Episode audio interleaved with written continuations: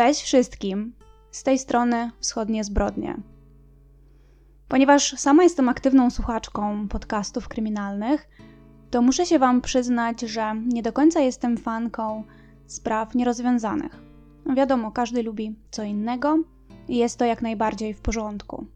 Jakoś mniej mi leżą te sprawy w porównaniu do takich, w których ostatecznie udaje się rozwiązać wszystkie okoliczności i najlepiej, żeby osoby odpowiedzialne za przestępstwo ponieśli za nie sprawiedliwe konsekwencje.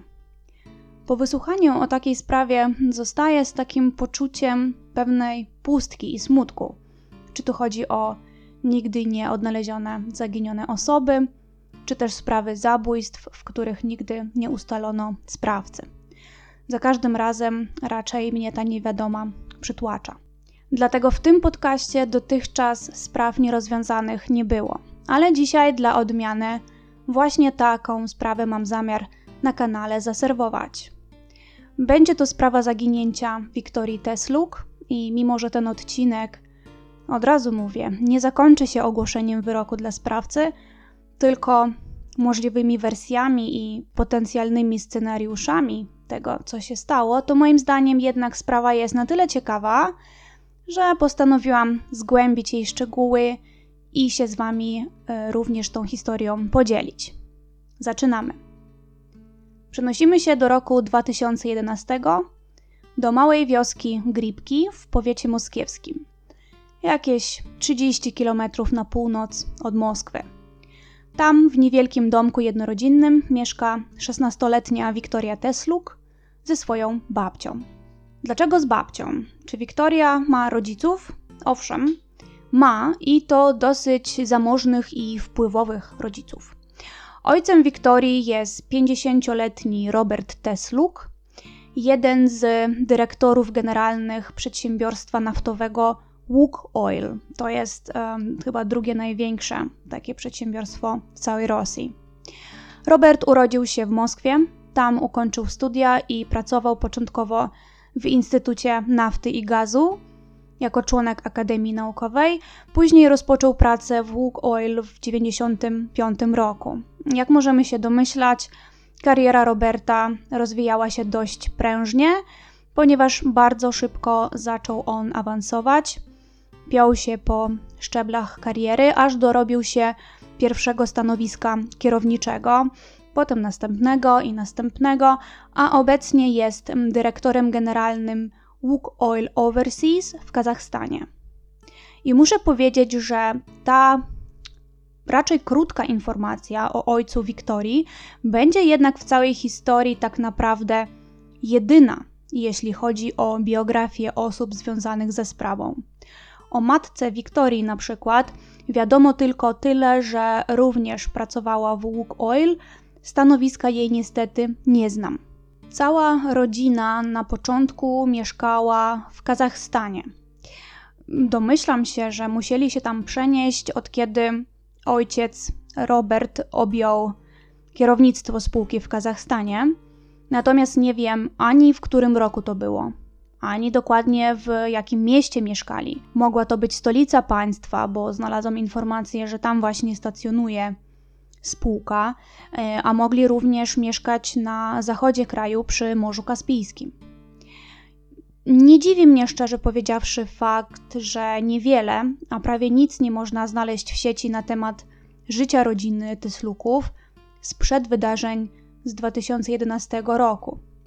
Może tutaj chodzić zwyczajnie o ochronę danych osobowych, e, może o dosyć ważne wysokie stanowisko Roberta, albo o to, że dziennikarze aż za bardzo szczegółowo opisywali wydarzenia, do których zaraz przejdziemy, do takiego stopnia, że rodzina mogła czuć się odarta z prywatności i próbowała zachować jak najwięcej takich prywatnych informacji o rodzinie, jak tylko to możliwe.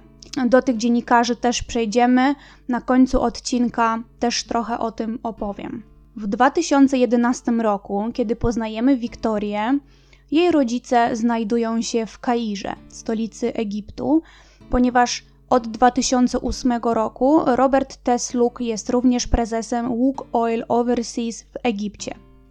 Jak się domyślacie, oficjalnej informacji na ten temat nie ma, więc podejrzewam, że właśnie w 2008 roku rodzice Wiktorii postanowili, albo być może ze względu na pracę zmuszeni byli, do przeprowadzki do Egiptu. Wiktoria miała wtedy 13 lat. Rodzice uznali, że córka powinna skończyć szkołę w Moskwie i po wielu rodzinnych dyskusjach zapadła decyzja o tym, że Wiktoria zamieszka z babcią w jej domu 30 km od Moskwy. Rodzice wyjechali, a Wiktoria została pozostawiona opiece babci, która jest również taką tajemniczą osobą w tej sprawie, nawet imienia nie byłam w stanie znaleźć. W niektórych źródłach można się doszukać informacji, że funkcjonował tam również dziadek, e, ale na ile rzeczywiście tak było, nie mam pewności. Ja bardziej się skłaniam ku wersji, że wówczas w domu mieszkały tylko babcia i jej wnuczka Wiktoria. No ale skoro wydarzenia, do których cały czas powolutku zmierzamy, mają miejsce w 2011 roku, to Wiktoria została bez opieki rodzicielskiej, a jedynie z babcią już 3 lata wcześniej. Co się wtedy działo przez te 3 lata? Czy Wiktoria była grzecznym aniołkiem, który nie sprawia problemów i jest dumą swoich rodziców? No niestety nie. Jeśli wierzyć źródłom, to wielką fanką edukacji szkolnej Wiktoria nie była. Wręcz szkoła bardzo ją nudziła, co skutkowało tym, że dosyć często opuszczała zajęcia i wagarowała. Żeby jednak tę szkołę jakoś skończyć, bo takie były oczekiwania jej rodziców, uczyła się raczej w domu z pomocą dużej ilości korepetytorów przeróżnych. Podobno największy problem miała z matematyką, ja znam ten ból. Jak już do tej szkoły przychodziła, to raczej nie ubrana w mundurek, a odwalona jak na bal. Sukienki, buty na obcasie, mocny wieczorowy makijaż itd. Dyrekcja szkoły zachwycona tym rzecz jasna nie była. Wszystko to w kupie skutkowało wyrzuceniem Wiktorii ze szkoły. Wiedzę więc mniej lub bardziej skutecznie Wiktoria od tego czasu czerpała już tylko z zajęć z korepetytorami, a po jakimś czasie poszła do innej szkoły, gdzie swoich nawyków nie porzuciła, bo tam też wagarowała. Nic się w tej materii raczej nie zmieniło. Częstym zjawiskiem w przypadku pociech zamożnych i wpływowych rodziców jest zatrudnianie dla takiego dziecka własnego szofera i ochroniarza. Myślę, że taka praktyka ma miejsce nie tylko w Rosji. Jeśli chodzi o Wiktorię, to ani ochroniarza, ani szofera nie miała. Żyła jak każda inna nastolatka, korzystała z transportu publicznego i żaden pan w okularach przeciwsłonecznych i garniaku 24 godziny na 7 jej nie ochraniał. Wyczytałam w jednym ze źródeł z kolei, że podobno Wiktoria strasznie nie lubiła transportu publicznego, bo według niej często w autobusie e, była zaczepiana albo ludzie ciągle się na nią patrzyli. Nie wiem z jakiego powodu, domyślam się tylko, że przez to, że na co dzień raczej bardzo się stroiła, miała mocny makijaż, zawsze było na niej dużo drogiej biżuterii itd. Tak e, Wiktoria często korzystała z taksówek, ponieważ oczywiście miała na to pieniądze. Że pieniędzy Wiktorii nigdy nie brakowało, to fakt. O, I o ile, jak powiedziałam, była jak każda inna nastolatka, to lubiła bardzo pójść na zakupy, wrócić z wielkimi siatami po brzegi wypełnione markowymi ciuchami. Lubiła też ładną i kosztowną biżuterię, drogie kosmetyki itd. Tak Wyczytałam też, że nie mając de facto kontroli rodzicielskiej, a nie jestem pewna, czy babcia mogła e, trzymać nastolatkę w ryzach, Wiktoria często wychodziła z koleżankami do klubów albo na domówki, na których piła alkohol, paliła papieroski. Wyglądało to troszkę tak, jakby pozostawiona bez należytej kontroli, już bardzo, bardzo chciała być już dorosła. Stąd jej wygląd, e, moim zdaniem, na ciut więcej lat niż wówczas miała. Te imprezy, alkohol i, i tak dalej. Ogólnie Wiktoria miała bardzo dużo znajomych, Była bardzo otwarta, wesoła, wszędzie jej było pełno, lubiła imprezy, głośną muzykę i tańce. W pewnym momencie, oprócz swojego towarzystwa, czyli e, w większości koleżanek ze szkoły, Wiktoria zaczęła mieć też innych znajomych, o których za wiele nie wiadomo. Oprócz tego, że w większości byli to mężczyźni, starsi od Wiktorii, zamożni, dobrze ubrani, z drogimi zegarkami i autami. Skąd Wiktoria mogła tych ludzi znać? Gdzie ona ich poznawała? Dlaczego tak bardzo lubiła spędzać z nimi coraz więcej czasu? Nie mam pojęcia. Prawdopodobnie poznała ich w klubie czy gdzieś na mieście. Kolejnym dosyć ważnym aspektem e, jej życia był fakt, że Wiktoria, będąc dziewczyną atrakcyjną, podobała się mężczyznom, a mężczyźni z kolei podobali się Wiktorii. Zwłaszcza ci starsi i ci zamożni. E, raczej nie była zainteresowana chłopakami w jej wieku. Nie wiadomo, czy miała chłopaka, raczej nie, ale znajomi i przyjaciółki Wiktorii opowiadają o tym, że bardzo często poznawała coraz to nowych panów, którzy wozili ją drugimi samochodami i zabierali na randki. Mogła czasem z jednym z takich nowo poznanych panów opuścić klub nocny. To się podobno raz na jakiś czas zdarzało. Myślę, że wiemy o co chodzi. Dziewczyna pozostała bez kontroli, Chciała mieć wszystko tu i teraz, pieniążki na rozrywki miała, co było sporym ułatwieniem, do tego buzujące hormony, mnóstwo wolnego czasu i też przystojni panowie w limuzynach. Nie wiem, czy gdyby matka Wiktorii o tym wszystkim się dowiedziała, to czy nie ściągnęłaby ją za uszy do Egiptu i kazała siedzieć na tyłku i się uczyć. Swoją drogą jestem ciekawa, czy rodzice zdawali sobie sprawę z tego, w jakim wieku jest ich córka, kiedy wyjeżdżają, bo dużo osób się zgadza co do tego, że 13-15 lat to potworny wiek.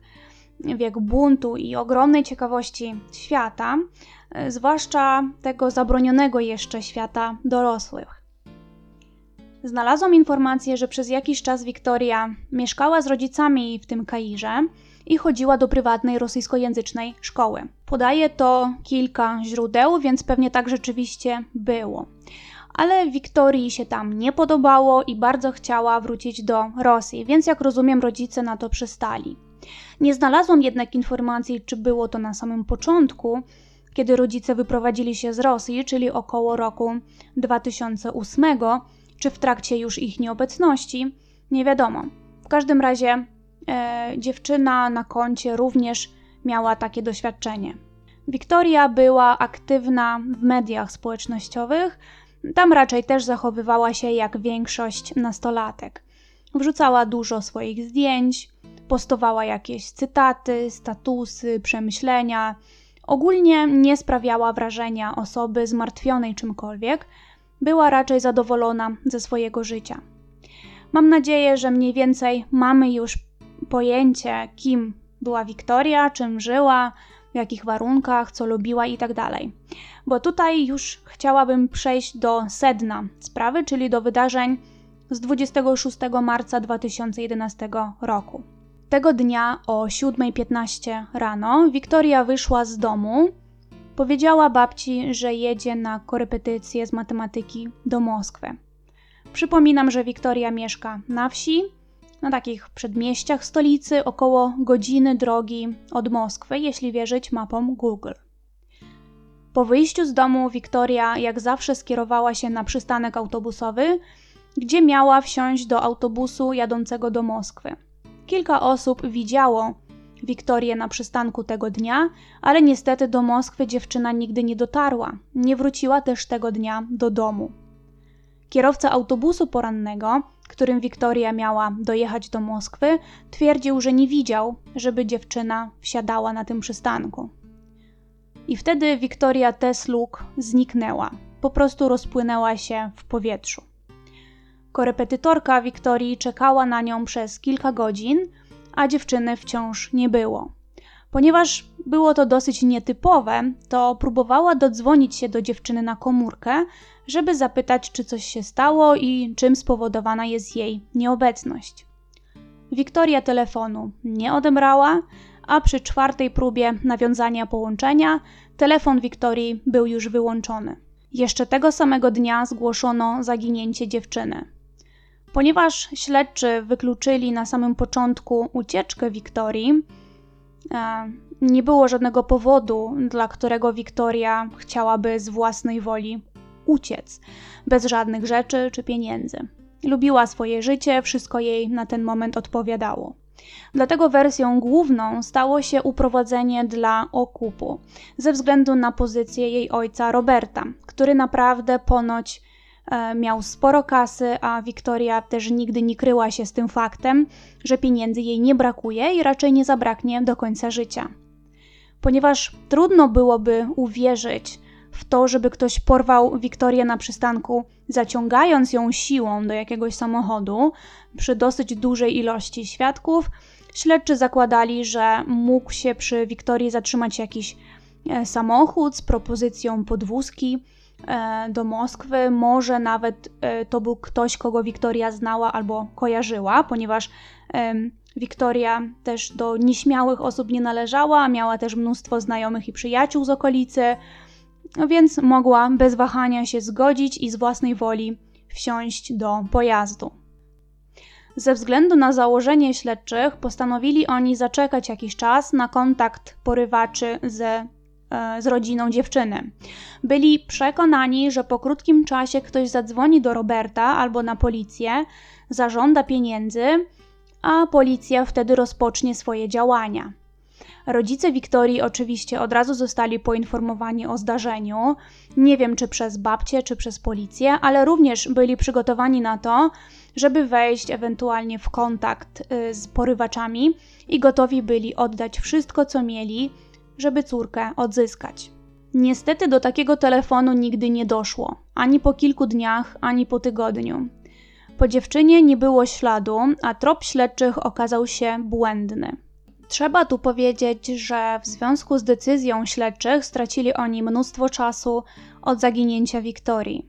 Kiedy nie przeprowadzali żadnych poszukiwań w wiosce, w miejscu zaginięcia dziewczyny, a wszyscy wiemy, że czas w takich sytuacjach jest na wagę złota, zwłaszcza pierwsze 24 godziny. Kto wie, może gdyby od razu rozpoczęto poszukiwania na szeroką skalę, byłaby szansa na jej odnalezienie. Wtedy oczywiście za późno trochę rozpoczęły się zakrojone na szeroką skalę poszukiwania, w których brała udział policja i wielu wolontariuszy.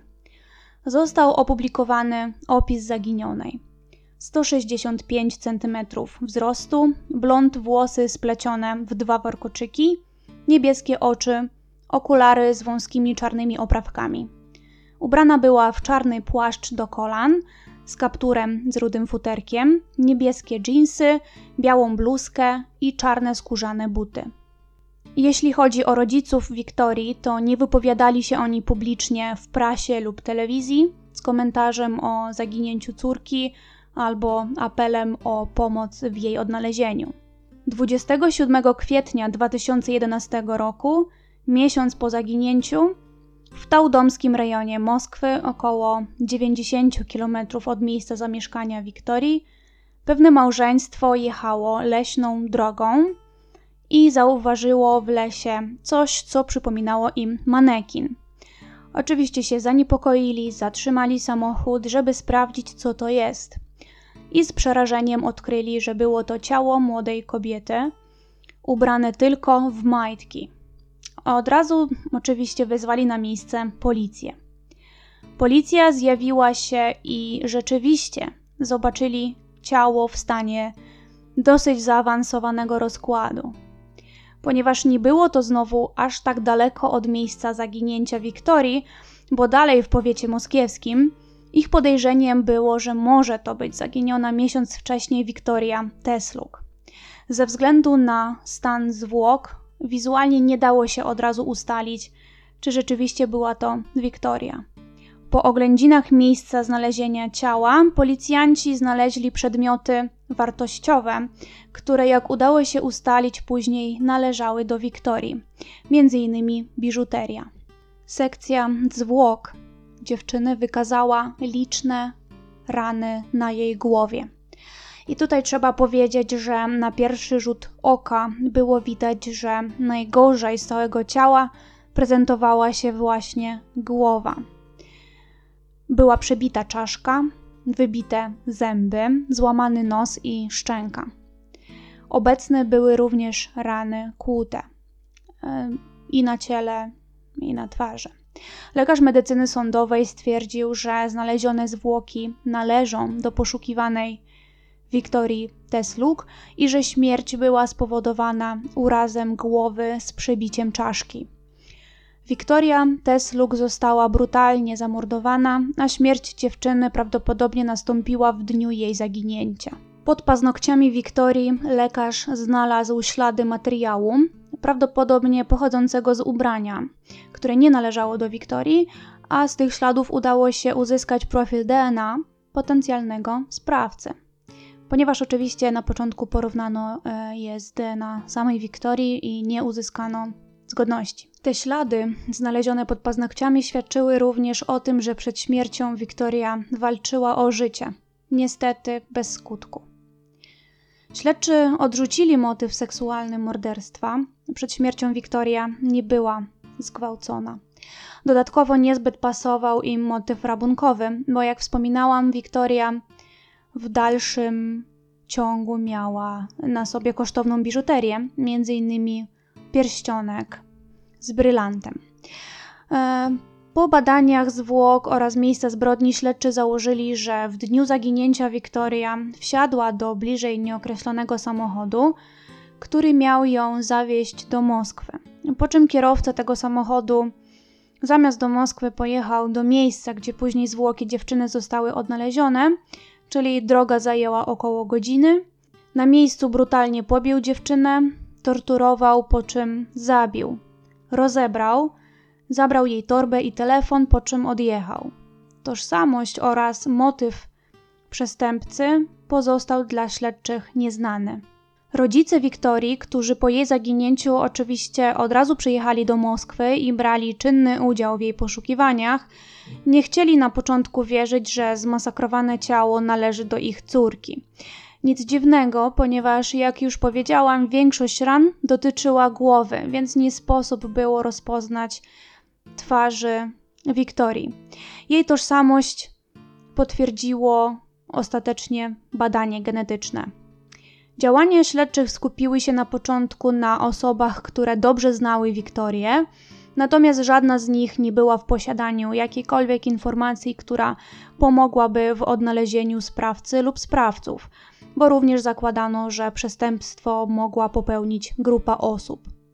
Ponieważ wersja śledczych zakładała, że Wiktoria wsiadła do samochodu niedaleko przystanku autobusowego, skąd miała odjechać, e, i że kierowca tego samochodu zawiózł ją na miejsce odnalezienia zwłok, czyli około 90 km od jej domu, były przejrzane setki nagrań z monitoringów drogowych wzdłuż potencjalnej trasy, którą musiał pokonać przestępca. Sprawdzono około 700 właścicieli samochodów, które wydawały się śledczym podejrzane, ale każdy z nich miał mocne alibi. Zakładano wtedy również, że przestępstwo mogło być bardzo dobrze zaplanowane i kierowcy poszukiwanego samochodu udało się uniknąć kamer. Jeśli chodzi o miejsce znalezienia zwłok, to również nie wydaje się ono być przypadkowe, ponieważ pobliższa malutka wioska składała się mm, z domków letniskowych, więc nie było tam raczej mieszkańców stałych. To mogło dawać sprawcy pewność, że ciało nie zostanie zbyt szybko odnalezione. Morderca Wiktorii do dziś pozostaje nieznany. Mimo bardzo dokładnego śledztwa, pieniędzy wydanych na poszukiwania sprawcy, a jak wiemy, kasy w rodzinie Tesluków nie brakuje, wciąż nie ma odpowiedzi na pytanie, kto zabił młodą dziewczynę i dlaczego. Przejdźmy teraz do wersji tego, co się stało i kto może stać za zabójstwem Wiktorii. Pierwsza teoria jest, jak się domyślacie, związana z ojcem dziewczyny i jego działalnością zawodową. Zakładano, że wpływowy i zamożny Robert Tesluk miał w branży wrogów i zabójstwo jego córki mogło być swojego rodzaju zemstą Robertowi. Ojciec dziewczynki zaprzecza tej wersji Powiedział m.in., że rzeczywiście miał drobne konflikty na tle zawodowym, ale zostały one wszystkie rozwiązane przed wyjazdem jego i żony do Egiptu. Ta wersja również mówi, że obrażenia na ciele dziewczyny wskazują na tortury. Być może sprawca próbował wyciągnąć od dziewczyny jakieś informacje dotyczące Roberta. Śledczy natomiast odrzucają tę wersję. Wersja druga zakłada, że dziewczynę zabił ktoś z jej nowego towarzystwa. Ktoś, kto ją bardzo dobrze znał. Możliwe, że było to zabójstwo z zazdrości i zamordował ją jeden z panów, którego uczuć na przykład nie odwzajemniła, albo doszło między nią a którymś z nowych znajomych do jakiegoś konfliktu. Być może dowiedziała się o którymś niewygodnej prawdy, na przykład o szemranych interesach, i trzeba było za wszelką cenę zapewnić jej milczenie. Istnieje też wersja mówiąca o tym, że zamordowała Wiktorię jakaś kobieta i wskazywać na to miał charakter obrażeń. Twarz, która była tak brutalnie potraktowana, że nie przypominała już ludzkiej twarzy. Co ciekawe, sprawca skupił się prawie tylko i wyłącznie na głowie i twarzy dziewczyny, bo reszta ciała nie miała za dużo obrażeń. Być może za zabójstwem stoi y, właśnie żona albo partnerka jednego ze znajomych i w grę wchodzi kobieca zazdrość. Wyczytałam również w źródłach, że jakiś czas przed zaginięciem Wiktoria opowiedziała swojej koleżance, że jej zdaniem ktoś ją śledzi.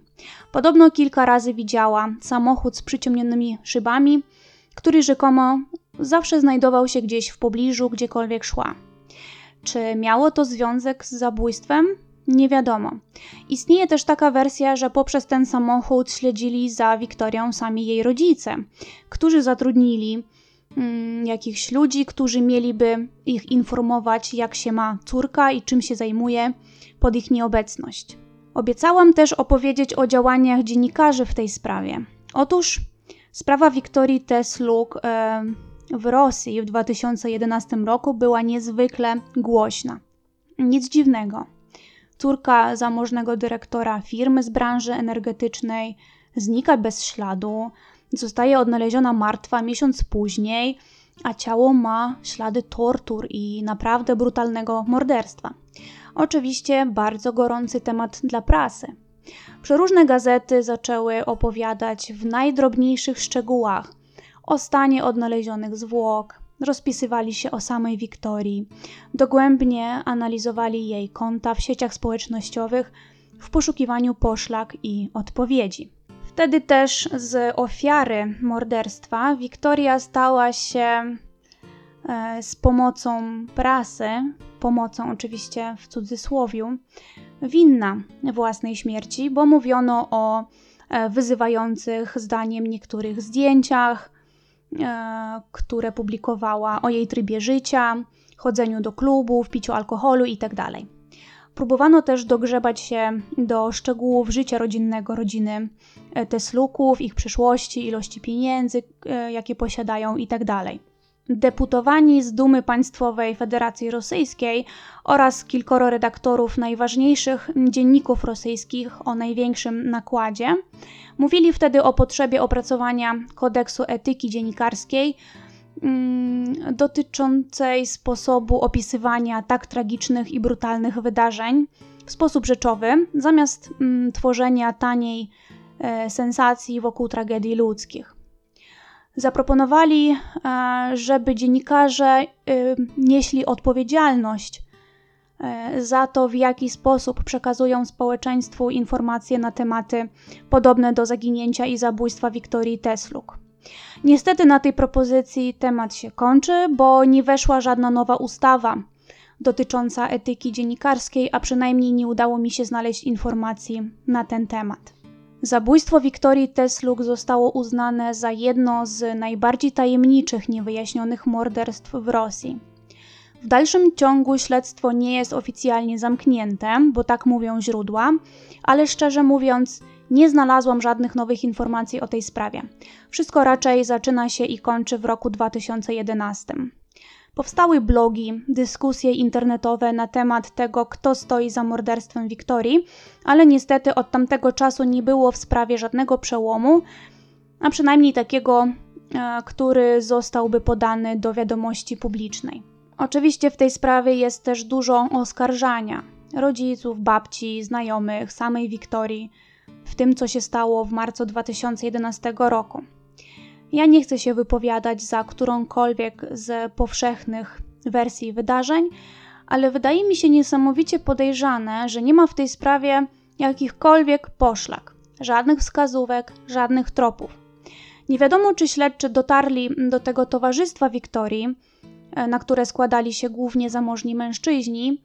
Żadnych imion i nazwisk e, nie znalazłam. Czy został też na przykład prześledzony sygnał z telefonu komórkowego Wiktorii, zanim został e, wyłączony? Czy sprawdzono skąd był ostatni sygnał? Nie ma żadnego świadka, który wskazałby też, do jakiego samochodu wsiadła dziewczyna. Absolutnie nie ma nic. Zastanawia mnie, czy wynika to rzeczywiście z braku jakichkolwiek śladów. I wtedy historia zaginięcia Wiktorii jest rzeczywiście mm, niezwykle tajemnicza. Czy chodzi o coś bardziej prozaicznego? I śledczy po prostu kryją sprawcę i nie ujawniają ważnych dla sprawy informacji.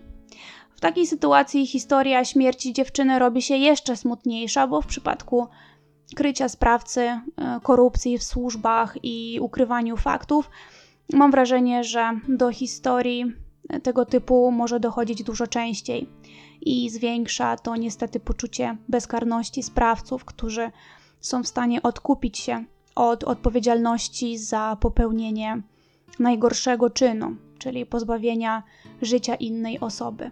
To już koniec dzisiejszego odcinka. Niezwykle smutna historia.